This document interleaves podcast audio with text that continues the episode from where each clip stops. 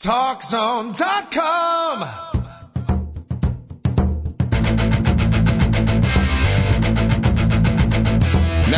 Talk Zone presents Two Guys and a Mic, your mid-morning break sports talk show. It's a passionate yet lighthearted look at the world of sports, featuring the coach, John Cohn, and the big dog, Joel Radwanski. They'll recap the games from yesterday, look ahead to the matchups tonight, and cover a lot more in between. Now, Two Guys and a Mic on TalkZone.com. All right, welcome everybody. Thanks for joining us. Beautiful Monday here in the fine city of Chicago. Hope everybody out there had a uh, outstanding weekend. It is the coach at your service. We'll be with you all week from 10 until 11. Kind of a mid-morning sports break, if you will. It's the uh, Mike Two Guys Show, TalkZone.com. David Olson, our producer, he will be with us at least for a couple days, and then he might get tired of us and take the rest of the week off. It's not scheduled but I'm anticipating him doing that. Uh, my partner, via the phone lines from beautiful downtown Aurora, Illinois, arguably one of the top three growing cities in the Chicago area. That's arguably. You can argue that a lot, by the way. It's my good friend, the big dog, Joel Radwanski. Big dog, how are you?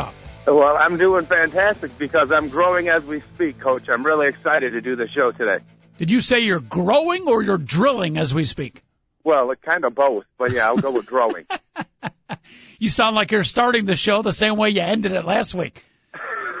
Which we almost got kicked off the air for. Behave yourself, please. We are a family sports station. Yeah, it was had something to do with my moral compass.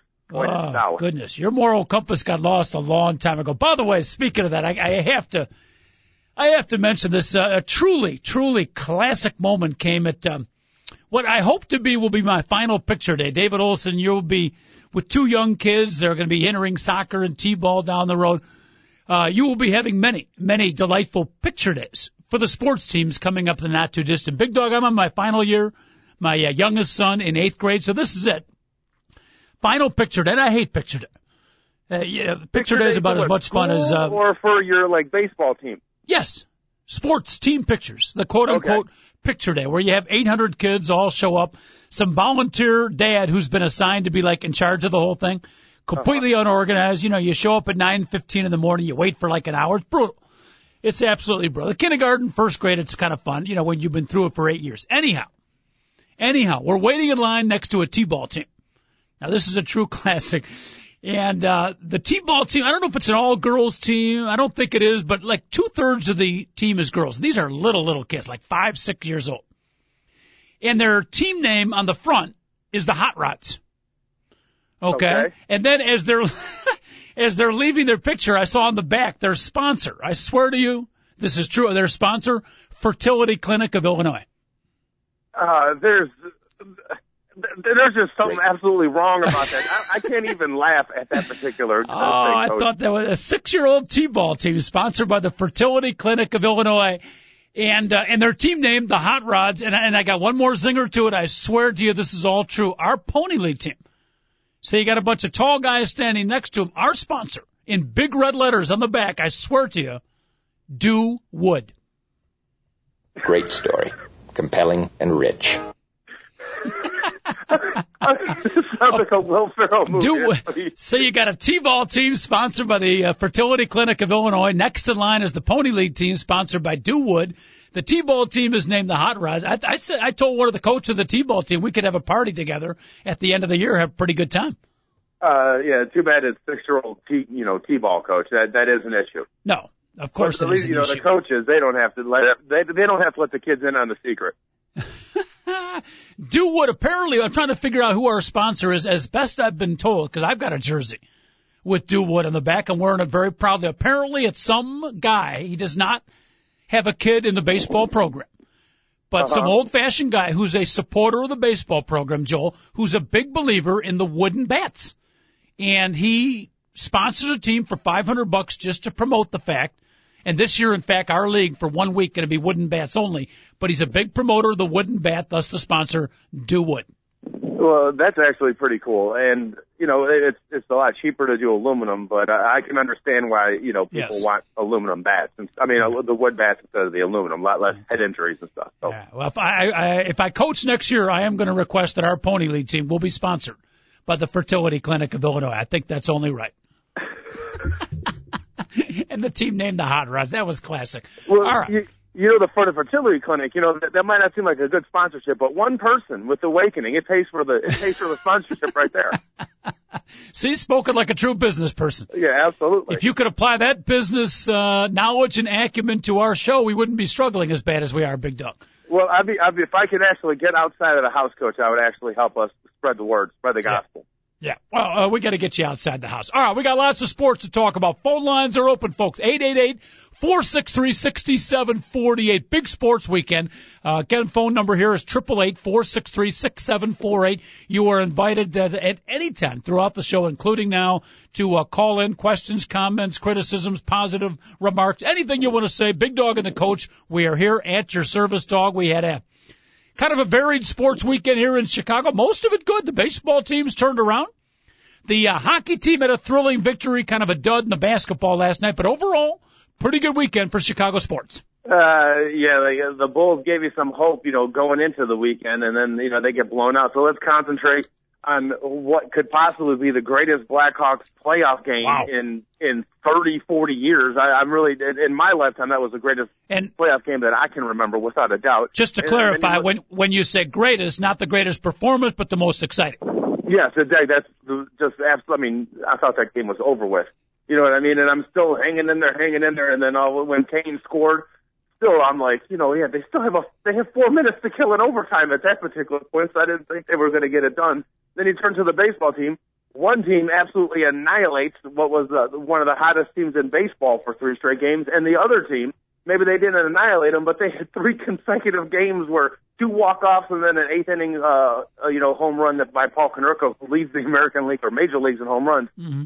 So what a weekend for the baseball teams and for uh, Chicago Blackhawks. Yeah, well, let's break it down a little bit. Let's start with the hockey game because uh, I'm right with you. Absolutely, That was we talked about Stanley Cup hockey. Whether you're a mid-level hockey fan like myself or you follow it all season long, and I'm a mid-level fan only because I don't have more time to put into it. I love hockey and could thoroughly get into it. Just a matter of time. But the bottom line is that game was a classic example of what's great about Stanley Cup playoff hockey. If you didn't watch it, if you're listening from uh, another city, I, know I want to talk about the Phoenix Coyotes and Detroit Red Wings. That's another great hockey series. But the Hawks jumped out to a uh, Three they, one they, lead. well, they got down one nothing, but Yeah. they were they were dominating play after that first goal, and then they tie it up at one to one, and they go ahead two to one, and they were absolutely uh, I don't think I'm exaggerating, Big Dog, dominating the game at that point. Oh no, I was extremely happy as a Blackhawks Yeah. fan because and then they get the three one lead and I'm like, you know what, they're going to win this game. Yeah. I, mean, I really really felt good at that particular time.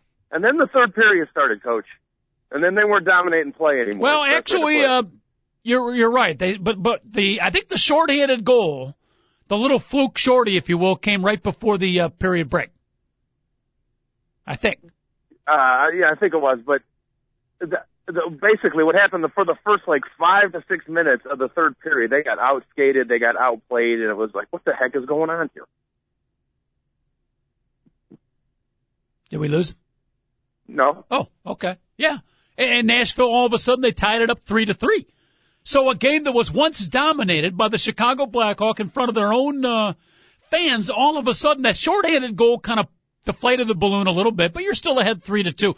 Then you're right. In the third period it was all Nashville. They tie it up three to three. Suddenly the United Center is quiet. This is the highly favored Hawks going up against Nashville. If Nashville wins this game, they're the prohibitive favorite. Series is tied at two to two. Not only do they tie it up at three to three, they score another goal. Breakdown by the Blackhawks were down four to three. Deflation City at the United Center. And yes, then, dog, you were quiet there. you could were watching just like myself uh, as the frustration mounted and the Hawks started to dominate play, but they couldn't score. Eight minutes, seven minutes, the clock is ticking. Six, five, four, and we're all thinking to ourselves, this is going to be a crushing defeat. Three minutes, two minutes, it's getting worse and worse. One minute, thirty seconds. How depressing! This is going to be a killer. And they even got a penalty with what about a minute left? Yeah, it was, I believe, a minute 13 to go when Marian Hossa took a, a just a stupid Yeah. penalty. And So uh, now with a minute thirteen, now all chances are gone at this point, right? yeah, at this point, I'm like, they need a freaking miracle, is what I'm thinking at this point. Yeah. Well, play the hallelujah later, button. they got one. They did indeed. Unbelievable. You were watching one of the uh, more exciting and dramatic Stanley Cup goals uh, in recent memory, 13 seconds left across the crease it goes. Patrick Kane right there for the put in. 13 seconds in the game. Unbelievable moment for the Hawks. And, and Uh, big Dog, I couldn't help thinking, as great as it was for the Hawks, can you imagine how the Nashville Predators must have felt that close to victory? You hold on for a whole period. 13 seconds left. That must have been crushing for them. Yeah, and you know they have every reason to feel absolutely horrible because you know you give up a shorthanded goal to tie the game, and I do realize there was an empty net, but you know still you're playing they're playing with an empty net, so there's an even number of skaters.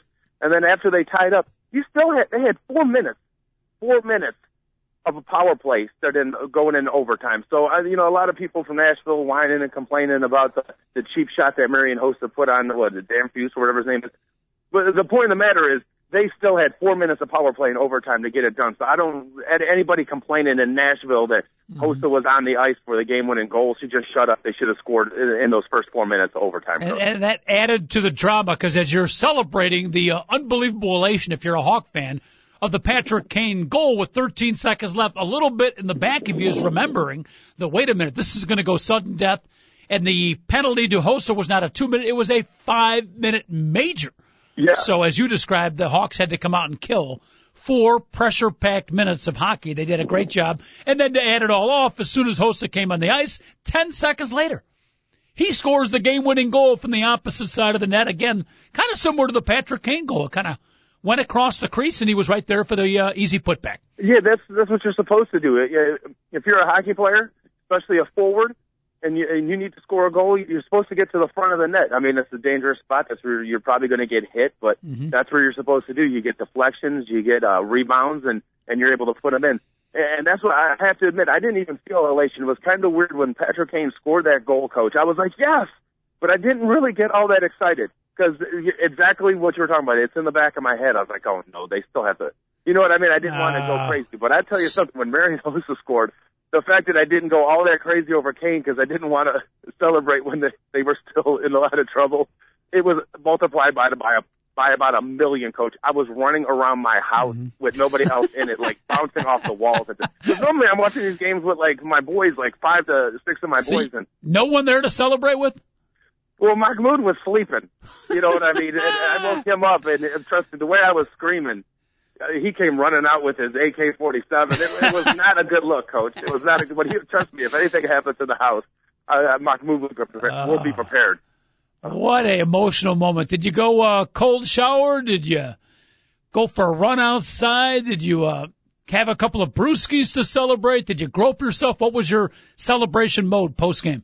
Uh, I really can't remember. I came to about two and a half to three minutes afterwards, coach. But I got bruises all over my freaking body, and that's no joke. I and got you have, them everywhere. You, you, have no idea what happened in that two and a half minute time, huh? No, no, and it was funny because uh, uh, like what is unusual for me for a hockey game, I was sober watching it, so it was it was a little bit different. Uh, I was uh, about two three minutes away from missing the entire thing. I was I didn't watch it live, as of course is my tradition. I had others games and stuff I was coaching, but at the last minute, really, you know, at game five, you know what, Hawks are going to win it. I'll tune into game six. At the last second, I decided to tape it. Almost really missed it. That? Came home oh, and watched the game. They're going to win. Huh? Oh, game five, it's the Hawks will win. Yeah. Were you really thinking that? I was. I you know, was. This national the, team is really good. You realize this? At the last second, I do realize that. At the last second, I said, you know, you know what? I'll tape it just in case. Well, the just in case came through. Good decision by the coach.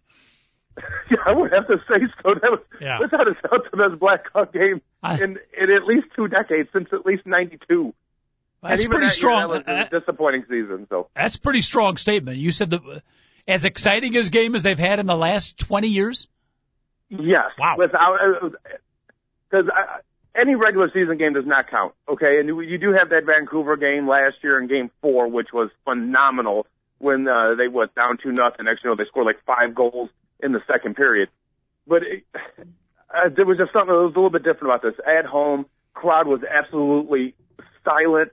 You felt like, oh, they had this absolutely great season, and now they're gonna it's gonna go right down the mm-hmm. tubes here because you go down two three going into Nashville. Nashville's a lot better than people might think they are, coach. And this series isn't over. I know everybody's like, oh, it's done. how can the Predators come back? It's hockey. They score the first goal of game six, they have the momentum. You know what I'm saying? So mm-hmm. that's I, this series is not over by any means. But yesterday, I, I can't think of any Blackhawk game bigger than this. And consider they weren't in the playoffs for 14 out of 15 seasons. I'm not going to consider a, a, an exciting regular season game where Tony Amonte scored two goals in the last minute in in 2001 when they were, uh, you know, five games below 500 at the end of the year as one of them. No. so this has to be the most exciting Blackhawk game in the last 20 years ago. All right, I'm not going to uh, question your authority after experiencing it 48 hours ago. I'm definitely not going to. Uh, by the way, before we uh, leave the hockey front one hour sports show, folks, we got to keep moving on this show. We got baseball, basketball, the talk. We jump off the sports page. We got to find out what the big dog did over the weekend. That's the best part of the show. But uh, uh, what other hockey note? Great series going on. Phoenix, the Coyote, taking on Detroit, the Red Wing. The Red Wings, if I got it right, big dog. Uh, we're up three to two. Great series back and forth at Detroit and Phoenix. Comes up with a victory yesterday to even it up at three to three. So we will see game seven. This is turning into a classic first round matchup. Yeah. And Detroit was playing the best hockey of anybody going into the playoffs. But yep. uh, next thing you know, it's they're in a game seven. They're in a one game situation and, and, uh, Phoenix has just as good a chance as anybody. So, uh, it's, uh, you know, the Vancouver and LA are playing a really good series. Uh, you know, San Jose has actually they they clinched against Colorado, isn't it? They passed, they beat them.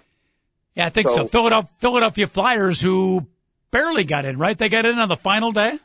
Yeah, and they they won their series. They barely got in, but they got the seventh seed when they barely got in. Yeah, but they won their series four to one. So the team that barely got in absolutely crushed. I can't even remember who they played, but the Flyers. New Jersey. The Flyers are they're flying. So you know they're they're a red hot uh, underdog, if you will, but they have a lot of momentum. Well, it, if there's any sport where your seedings don't mean anything in professional sports, that is, it is hockey. Yeah. It is without a doubt, it's hockey because the the favorite going into this tournament was Detroit, and they're the fifth seed mm-hmm. of the Western Conference, so they're, they're around the tenth seed overall out of 16 teams, and they were the favorite coming in to actually win yeah. the cup this year. I did hear a rumor over the weekend. Gary Bettman, the NHL commissioner, is thinking of uh, expanding the NHL playoffs to 64 teams. Well, no, it's worked for you know it's worked for the NCAA for so many years, yes. so they're thinking about doing it too. Yeah. The, the other minor problem that these guys got to find 32 other teams to fill in the brackets, but uh, you know it's a minor problem. It's a TV deal; it can be worked out. Yeah, well, to be honest with you, what the the first thing the NHL should do is get rid of six teams and go to four six team divisions. Really? There, there, there's a bunch of cities that do not deserve uh, hockey teams right now you know, that whole boon in the 1990s where everybody seemed to have, you know, 10 grand in their checking account at all times is over with. And, uh, uh, people just can't afford, I mean, all these little small towns, I mean, Phoenix is barely selling out their, uh, their, their, what do you call it, their games, and half the people there are rooting for Detroit. You know, so it's basically, and you go down to Nashville, how many people were in game six tonight?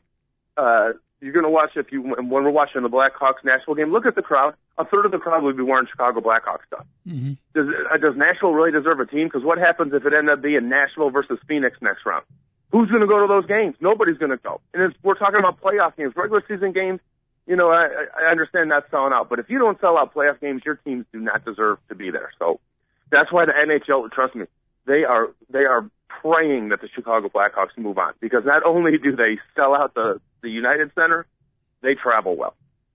Yeah, the Nashville Predator not that great a draw. Nashville, by the way, just listening to some of the reporters talk about it uh, that have been down in the city covering the hockey for Chicago and talking about the nightlife and the city life. I am putting Nashville, Big Dog. I don't know about you. Maybe you've been there in uh, top 10 cities I'd like to visit that I have not been there. I think Nashville will be a, a fun extended weekend.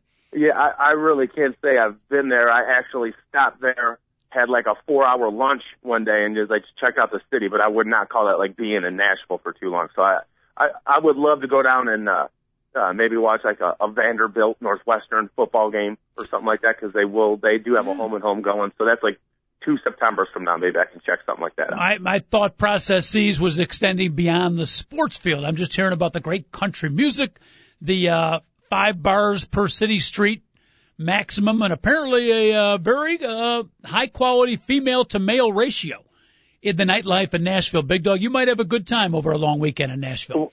Trust me, I do need that ratio. I was uh Yes. I was dragged out to a, a, a tilted kilt with my boys. It was a good time this weekend.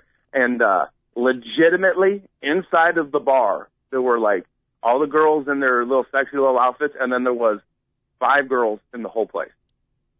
Two Okay. of them that weren't well, three of them that weren't with anybody and and uh Cloudy gave me the whole he looked he saw me, hey did you I was like, Hey, did you see them? Are they worth it? He's like, just keep drinking. Yep. so I knew right Yeah. then it might not be the night. Clearly, with your uh, with your looks, you are a man in need of a good female to male ratio. Uh, yeah, definitely. I need. I'm, I'm a guy that really has to roll the dice a lot in order to get the seven. Fat, drunk, and stupid is no way to go through life, son.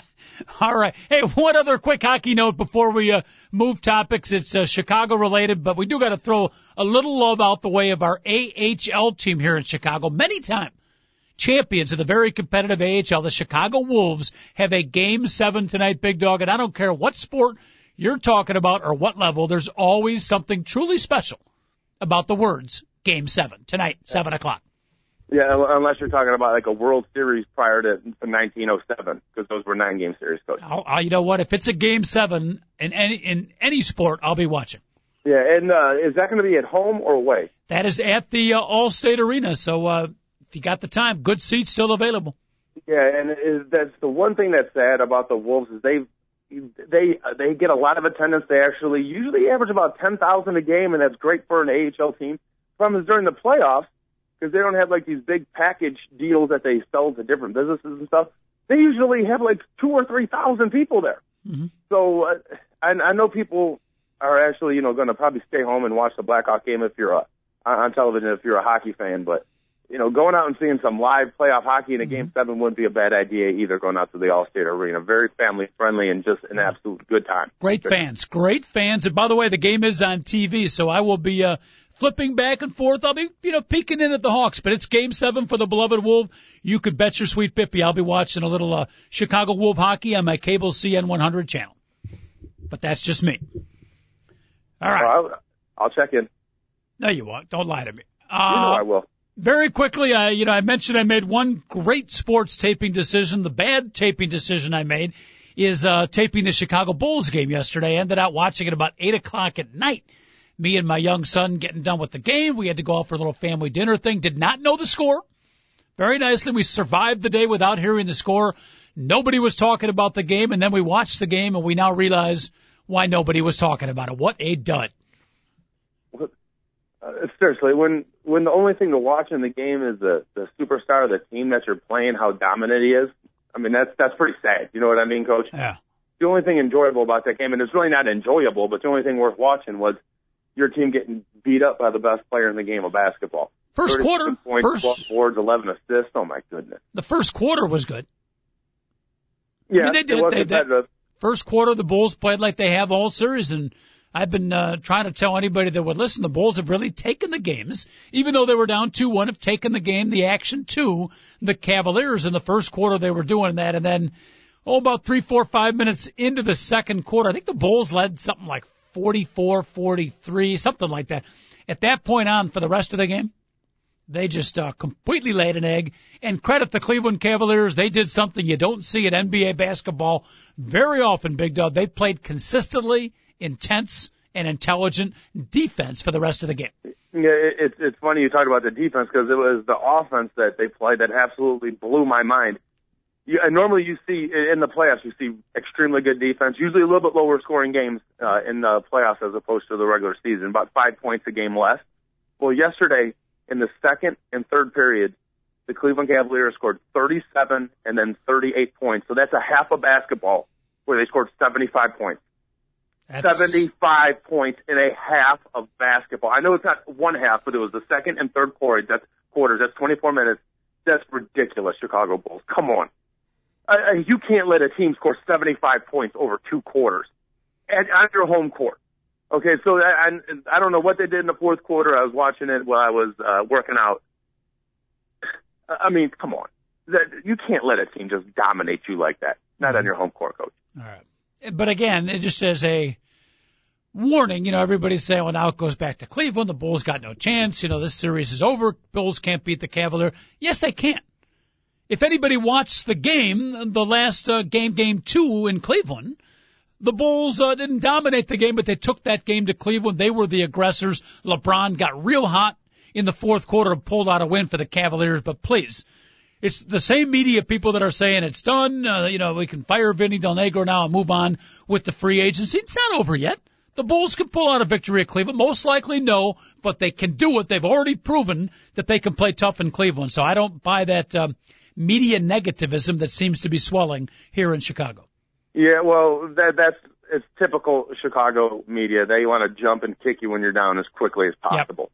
I mean, that's that's just the way they do it here in the city of Chicago. Mm-hmm. But still, I will say this, even though, and I'm not with you, Coach. I do think the Cavaliers are going to end it in, in Game Five. I do think it's, they're going to end up winning. I, I think it's like a 90% chance that they win that game, but 90. 90. Right. Uh, I the, the without a doubt, Joakim Noah best quote of the whole weekend in any sport there was a lot of good quotes this weekend, but he had the best one, and he said, "Just because I think Cleveland, no, just because Cleveland sucks doesn't mean I won't be giving it all I got." I mean, come on. I just like the fact that he won't relent at Cleveland sucks, yeah. coach. I, I think it's pretty funny. 21 points, 20 rebounds for Joakim Noah. He doesn't only get the easy rebounds, he gets rebounds in traffic, and he gets rebounds out of space. Really, really good uh, rebounder. 21 and 20 for Joakim last night. The rest of the team was pretty much off. Other, uh, again, you want to check he's, in? He's the best passing big man that the, that the Bulls have had since Jawann Oldham. And Jawann Oldham wasn't passing a basketball, it was a blunt. Be careful. I think Jawann Oldham listens into this show on occasion. Well, that, that's good. Uh, he's got a very nice Adam's apple. Yeah. He was the guy that made us forget about Granville Waiters.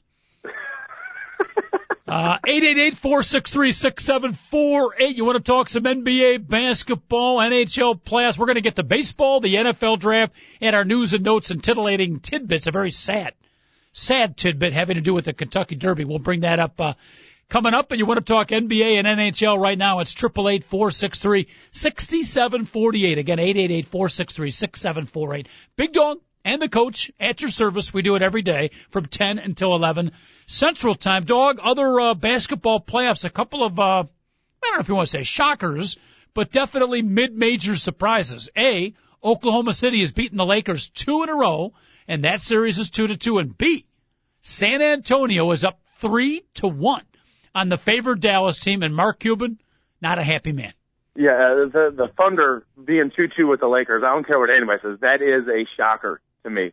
And uh, everybody knew the Durantula. Kevin Durant was awesome, but this is uh, this is what he called the introducing the introduction of Russell Westbrook to to America. My goodness, that kid can play. Yep. So they they do have two legitimate players that can be superstars down the road for the Oklahoma City Thunders. Uh, and then you know uh, you look at you look at what Dallas has to deal with with the San Antonio Spurs. You get the two seed, and you have to deal with San Antonio in the first round. You know, it's kind of like uh, like Miami having to deal with with Boston or or uh, Phoenix having to play Detroit. I mean, you'd be better off losing games and getting and playing a team with a higher seed than you would having to play one of those teams. Uh, Dallas just had to shake their head when they got to number two overall seed. They, they probably should have thought yep. we should have lost a couple of games and got the third seed. You'd be they'd be much better off yeah. I, San Antonio is one of those teams. I don't care what their record is, coach. If you say you got to win four of the next seven games, those are one of those teams that'll figure out a way to win four of the next 7 mm-hmm. games. And I think psychology plays a big part of this series too. Mark Cuban, the uh, Dallas coach, um, who is the Dallas coach now? Uh, uh, oh, Rick, um, Rick, uh, Rick, uh, Carlisle. Carlisle, who's been with about 16 different NBA teams. They might as well bring their whole team and, and sit them down on couches and go to the psychologist's office because Dallas clearly came into this playoff series, uh, even though they were favored, as you said. They're playing San Antonio the whole, you know, we have to win. We're the two seed, the pressure to beat a great champion. And they're feeling that pressure. San Antonio came in under the radar, seven seed. Nobody expected us to win. They're playing loose and easy. The Mavericks, every shot they take, they're like fluttering with their shooting wrist one team playing tight, one team playing loose. In my opinion, psychology, big dog, a big part of this potential upset. Yeah, yeah, you hit, you nailed all that uh, right on the head, coach. I also want to add in there. It just shows you like the if you're a good organization, you don't have to have high draft picks to develop your team. Year in and year out, San Antonio adds players to their team that play. They're like ball players, solid basketball players uh, this guy George Hill. Nobody wanted him. He, he's not even a draft pick, and now he's legitimately one of their top players right now and one of the most underrated players. He's probably the most improved player in the NBA this particular season. Manu Ginobili wasn't a first round draft pick. Okay, I know they got Duncan, who was the number one overall before they had David Robinson, you know, five, six years ago, number one overall. But San Antonio has made it a habit of going out and not getting all these players with a big luster. They got those guys that are just skilled basketball players who have a lot of heart. And what a surprise they continue to win year in and year out. And they when was the last time San Antonio drafted in the top ten? You know, the the year that they drafted Tim Duncan. Mm-hmm. So like when I hear all these, oh, you got to lose in order to get a high draft pick. No, no, no. That's what losers think. Winners just go out there and find basketball players, baseball players, football players in any round, no matter what it is. And we are going to be talking about the NFL draft later. And I think the Bears did rather well in this particular draft. We can get back to that at some other time, but that's what it's about, coach. Building organizations. You don't, you know, you got to find gems, and they're not always at the top of the draft. Ladies and gentlemen, General Manager Joel Radwanski, my guest on today's show. Well spoken, my friend. I appreciate it. Well spoken indeed. And now our show, it goes quick here, so uh, the NFL draft is not that far down the line. When we come back, we'll talk about the draft over the weekend. Big Dog, you can break it down a little bit, or uh, you can just break down, period or maybe a combination thereof. TalkZone.com, two guys that are mic. We're going to take a quick, quick break, talk some football and baseball when we come back. David Olson, a third round draft pick, our producer. Back in a minute.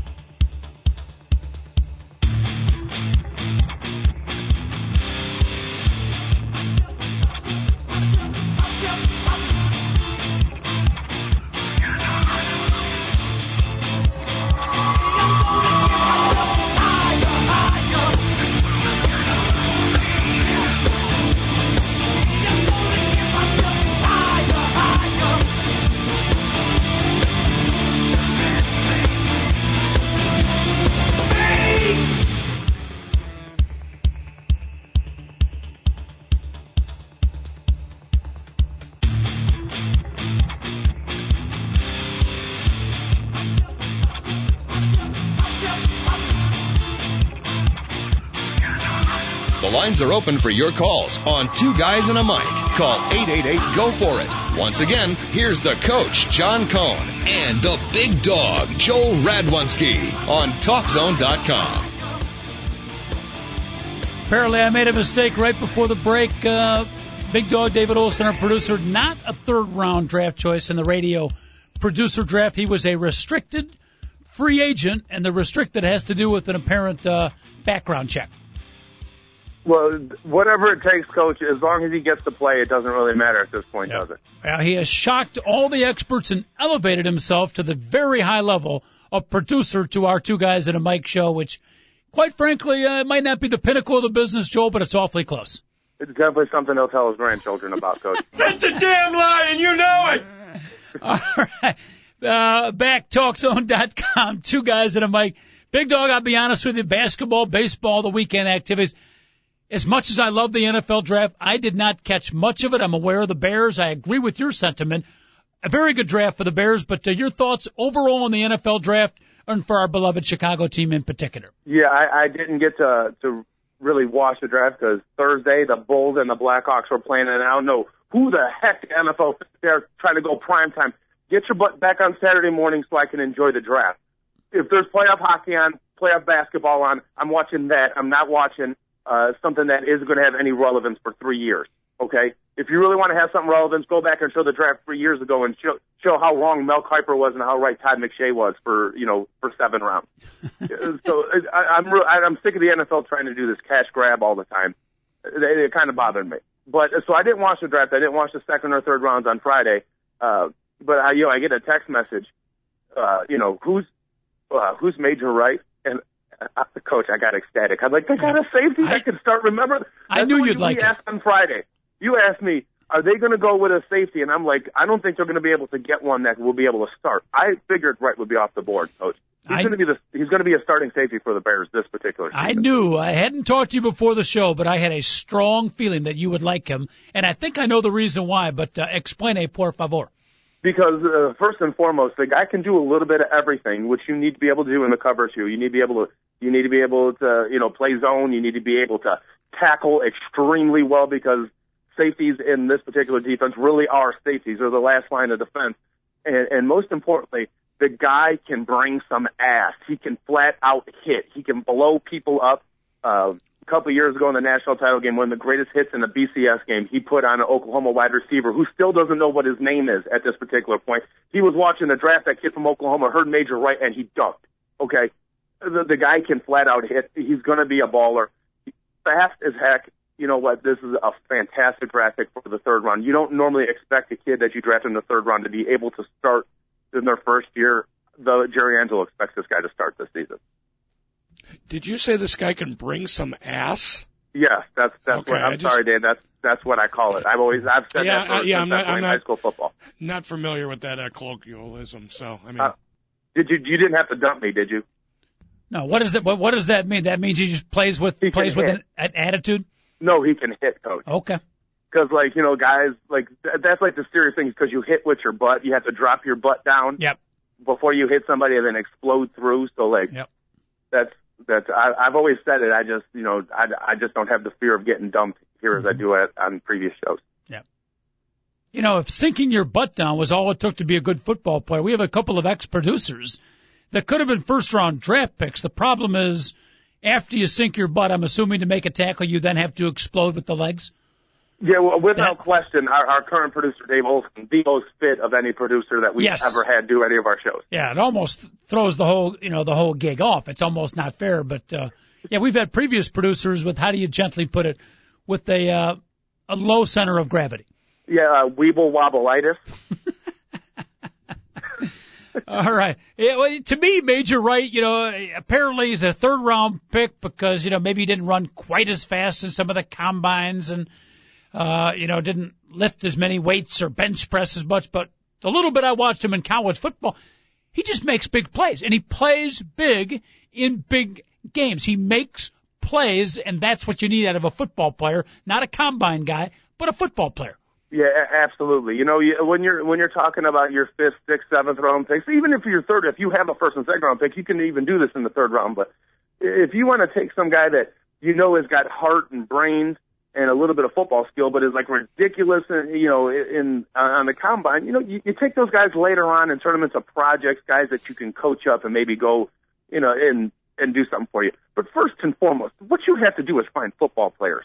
Okay, smart kids, guys with heart, and guys that can block and tackle and, and do that type of stuff. So uh, that is the key thing when you're looking at any particular football player and you're looking at draft. Kind of like how the Raiders they took Rolando McClain in the, in the first round. A little bit of a debate in our house over it, and basically.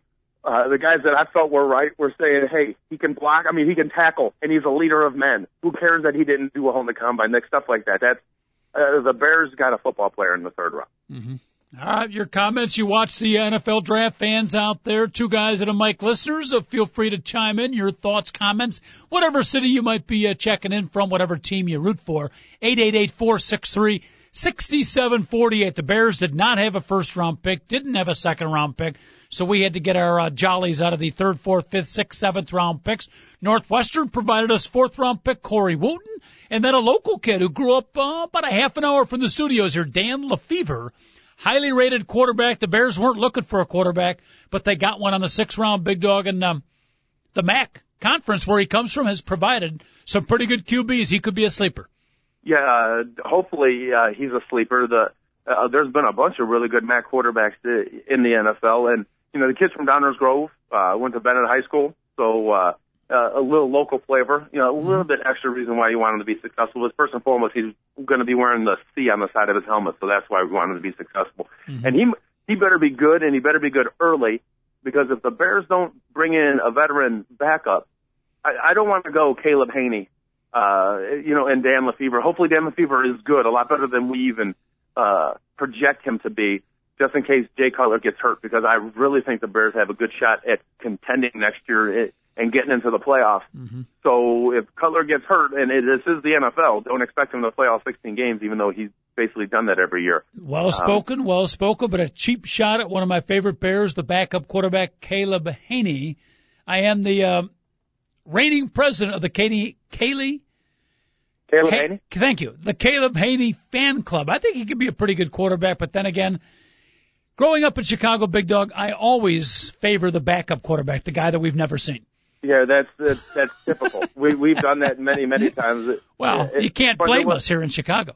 The, the only during the run uh, uh, of Jim McMahon, who's definitely a pain in the ass off the field. Yes. But with, I mean, when he became the quarterback of the Bears, I think Yeah. that was the only time ever since I've been alive that the backup wasn't the most favorite quarterback on the team. And that was a Because brief. when when yeah, when we saw Steve Fuller play, we realized Jim McMahon better get healthy and quick.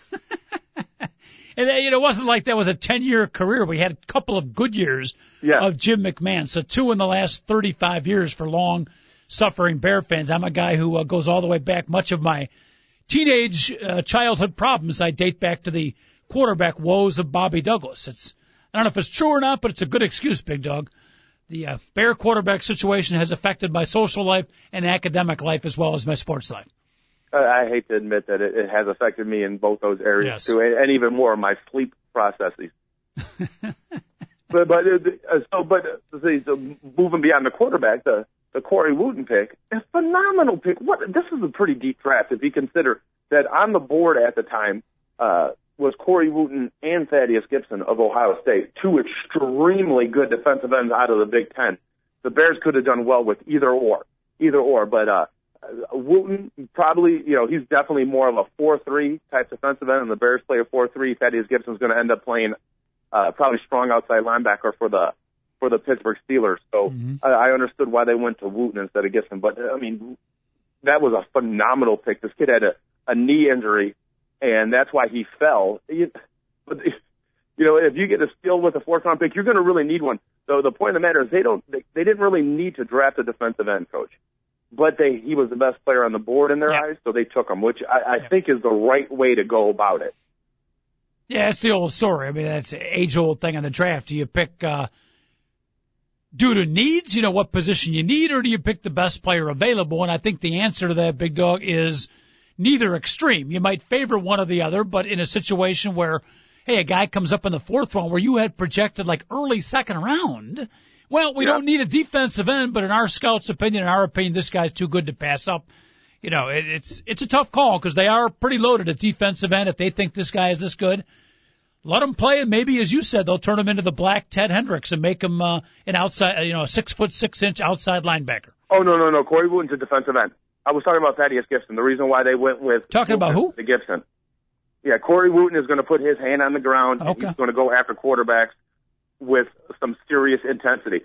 And maybe this will actually light a fire up underneath Mark Anderson's butt or something like that. Because unlike Jarron Gilbert, this kid will be able to get on the field as a rookie. Mhm. So Jarron Gilbert, another man with an extremely low center of gravity and a great base. But the problem is when the ball is snapped, you have to uh, move, and that seems to be a problem for Jarron Gilbert. yeah, that's you know that's he was a combine guy, coach. Yep. This is Jarron Gilbert. Oh, did you see how fast he ran? Well, I hate to tell you, he doesn't. You don't wear tights and track shoes and run in a straight line on a football field. Yeah. That that that is the issue because if that's all it was, you know, Mike Mamula would be the the Hall of Fame right now. Did But Javon Gilbert really wear tights? Everybody does when they run the 40 in the combine, coach. That's that's not a good look for the 338 pounder. Are you sure they weren't like? 338. Look, consider he came into the NFL at 268. If he's at 338, now that might explain why he doesn't move very well anymore, coach. He made himself into being a, a 260? nose tackle. Jarron Gilbert hasn't seen 260 since his high school junior year. Who you kidding? 260. Not the Jarron Gilbert I saw playing for the Chicago Bear. No, sir, indeed. Well, I, I, it's funny that you even saw him play. I didn't even think he made the field last year. I mean, like, the, seriously, the two or three times he was on the field, like legitimately, they they had to send him out on first down Yep. just so he can get to the huddle by third down. Great combine guy, though. Great combine Yeah. guy. And and plus, he jumped out the pool. Yes. Oh, is that the guy? Yeah, he's the one who jumped out of the pool. Oh, I remember that famous video. That was unbelievable. Yeah, so they he jumped out of the pool. Uh-huh. So they they dra- kind of like the the Giants moved up. They moved up to draft a guy that did 24 consecutive backflips. That that P- uh, Jean Pierre Oh, Saint Paul Paul. Pierre, yeah. Uh-huh. Yeah, whatever his name is. So he can And- go with the New York Giants defensive front line now will be Usiu Munara. Who's the other guy that got with the weird last name? Ashimaga? Mathias Kiwanuka, who's their best football player on the defensive side. Who? What's it? Mathias Kiwanuka. Yeah, so they got Mathias Kiwanuka and Okay, you, OC you, one day you'll pronounce it right. Osi Umenyiora, and now they picked up uh, Jean-Paul Pierre Palat. You know, the only reason why he's uh like uh, OC is on that team because he's got menorah in his last name and it's extremely high Jewish community and ticket season base, just holder base in, uh, in New York. By the way, he's gone. OCU Menorah will not play What? another snap for the New York. What? Come on. That's that's my prediction. On behalf of all the OCU Menorah fans out there listening in the New York area, I take issue with my good partner Joel. Why? Well, he said it before the season was over with. On the last game, he got he was benched. He didn't. They didn't even put him on the field. Mm-hmm. He didn't one snap, and he's like, "I played my last game for the New York Giants." And Tom Coughlin didn't say, "Oh no, he wasn't. He was wrong." And the next thing you know, they they pick up a defensive end in the first round, and a defensive end very much like Osi Umenyiora, who average against the run and very good against the pass Mhm. pass rush. So yeah, he's probably gone. They got Justin Tuck on the other end, coach. Ah. You, if if you get a number, if you draft a number one, a first round draft pick that isn't a quarterback, Yep. is expected to start at any position. All any right. position, you're supposed to start if you're a number one draft pick and you're not a quarterback. I forgot about Justin Tuck. I apologize to one and all. By the way, OC, uh, when you know he knows better now, but the first few times they did the national anthem and they sang out OC, can you say uh, OC? Can Uh-huh. you see? He thought it, the song was for him. Well, that's funny because Jose Cardenal used to do the same thing. Yeah. Jose, can you see? He's like, yeah. Why do you keep asking this stupid question? But it's nice that you care, right? of oh goodness! All right, we got a few minutes left. Uh, and again, our phone number here 888-463-6748, Awkward transition number two on the two guys in a mic show. Triple Well, eight. well, I just want to go one thing before Yes, we sir. go to the transition coach. Everybody's talking about how the Seattle Seahawks did phenomenal in this draft. The Detroit Lions Look out! ridiculously well in this draft. Yes, yes. Just wanted to throw that out there. The Detroit Lions are only going to be very bad next year, which for them is going to be their best season in 15 years. Yep. Okay, they're only going to be very bad. Yep. So there's a very, very big upswing for the Detroit Lions. Yeah, they're starting to load up on uh, quality talent, and it might Uh-huh. start to finally show through this year, no question. Um, all right, eight eight eight four six three six seven four eight. Real quick, only a few minutes left. Baseball over the weekend, big dog. Uh, when we left on Friday's show, of course, Friday's games had not been played. We were trying to downplay baseball. We were talking about it being a long season. Oh my goodness, 135 more games to go. Mediocrity already setting in with the Cubs and Sox. Oh, what a difference. A weekend can meet, bring out the brooms, sweep for the White Sox, sweep for the Cubs. You alluded to it earlier in the show. They did it in different styles, but the bottom line is the brooms were out on both sides. Yeah, yeah. I, if the Cubs win three one-run games over the next three days, I'll be more than happy. They don't have to blow everybody out. Yeah, but it was good to see, uh, you know, the big bats swinging. And the the the key that I love so far for the for the Chicago Cubs is normally the Cubs have their lineup set in stone Yep. as of April 10th.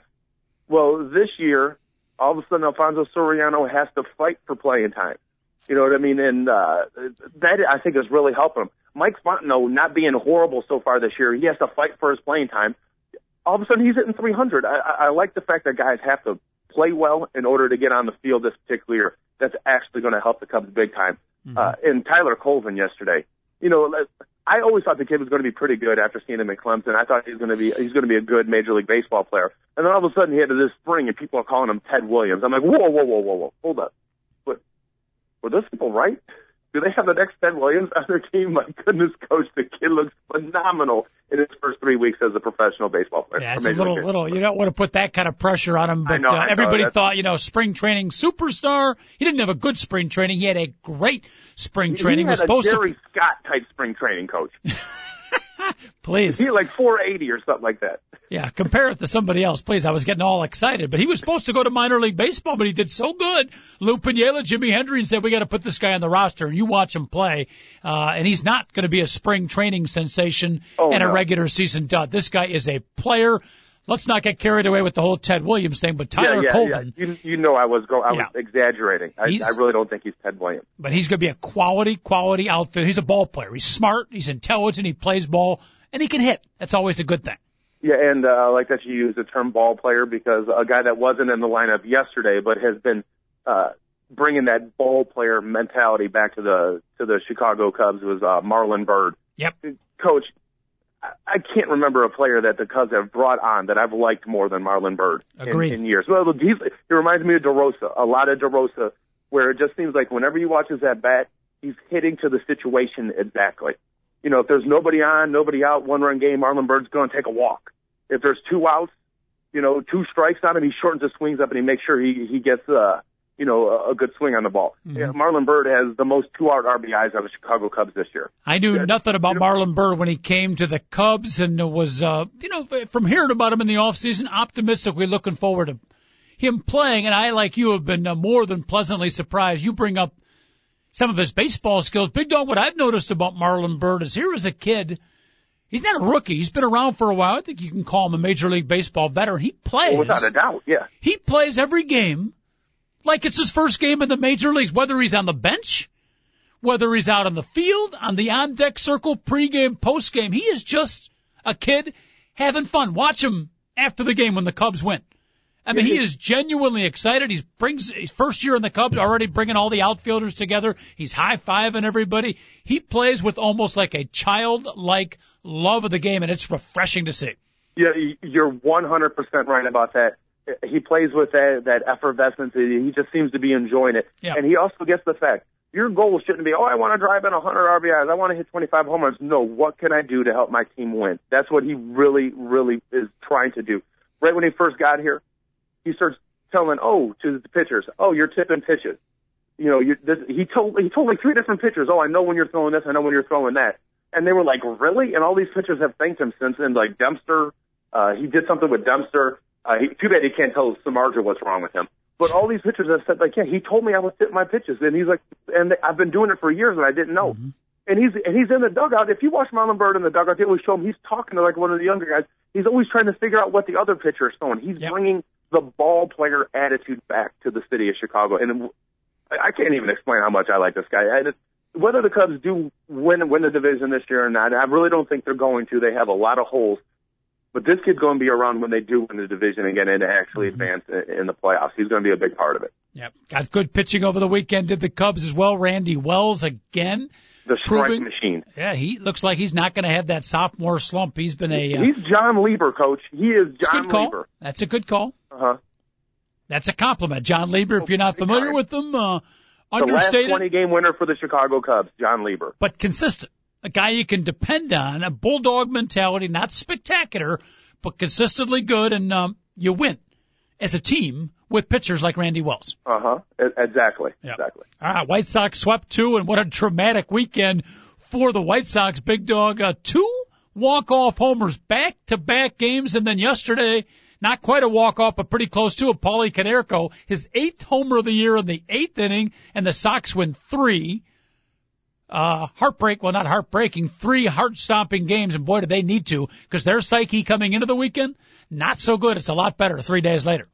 Yeah, and the the good thing about that, uh, the American League Central, doesn't look like anybody's going to be able to run away with that division. So No. uh, a bad start, you'll be able to overcome that. You know, you're not going to bury yourself in April in that particular division. But uh, they have played a lot of players that they are depending on in order to pitch well or play well. Really haven't done it for the White Sox yet, and yet you look at them and they're still only a couple games out of out of first place. So it's not like you have to bury them yet. And I, I think very similar to what the Chicago Cubs have. They have a lot of players who weren't guaranteed a spot in the lineup. They have to earn their their playing time. Even Alex Rios, uh, Andruw Jones.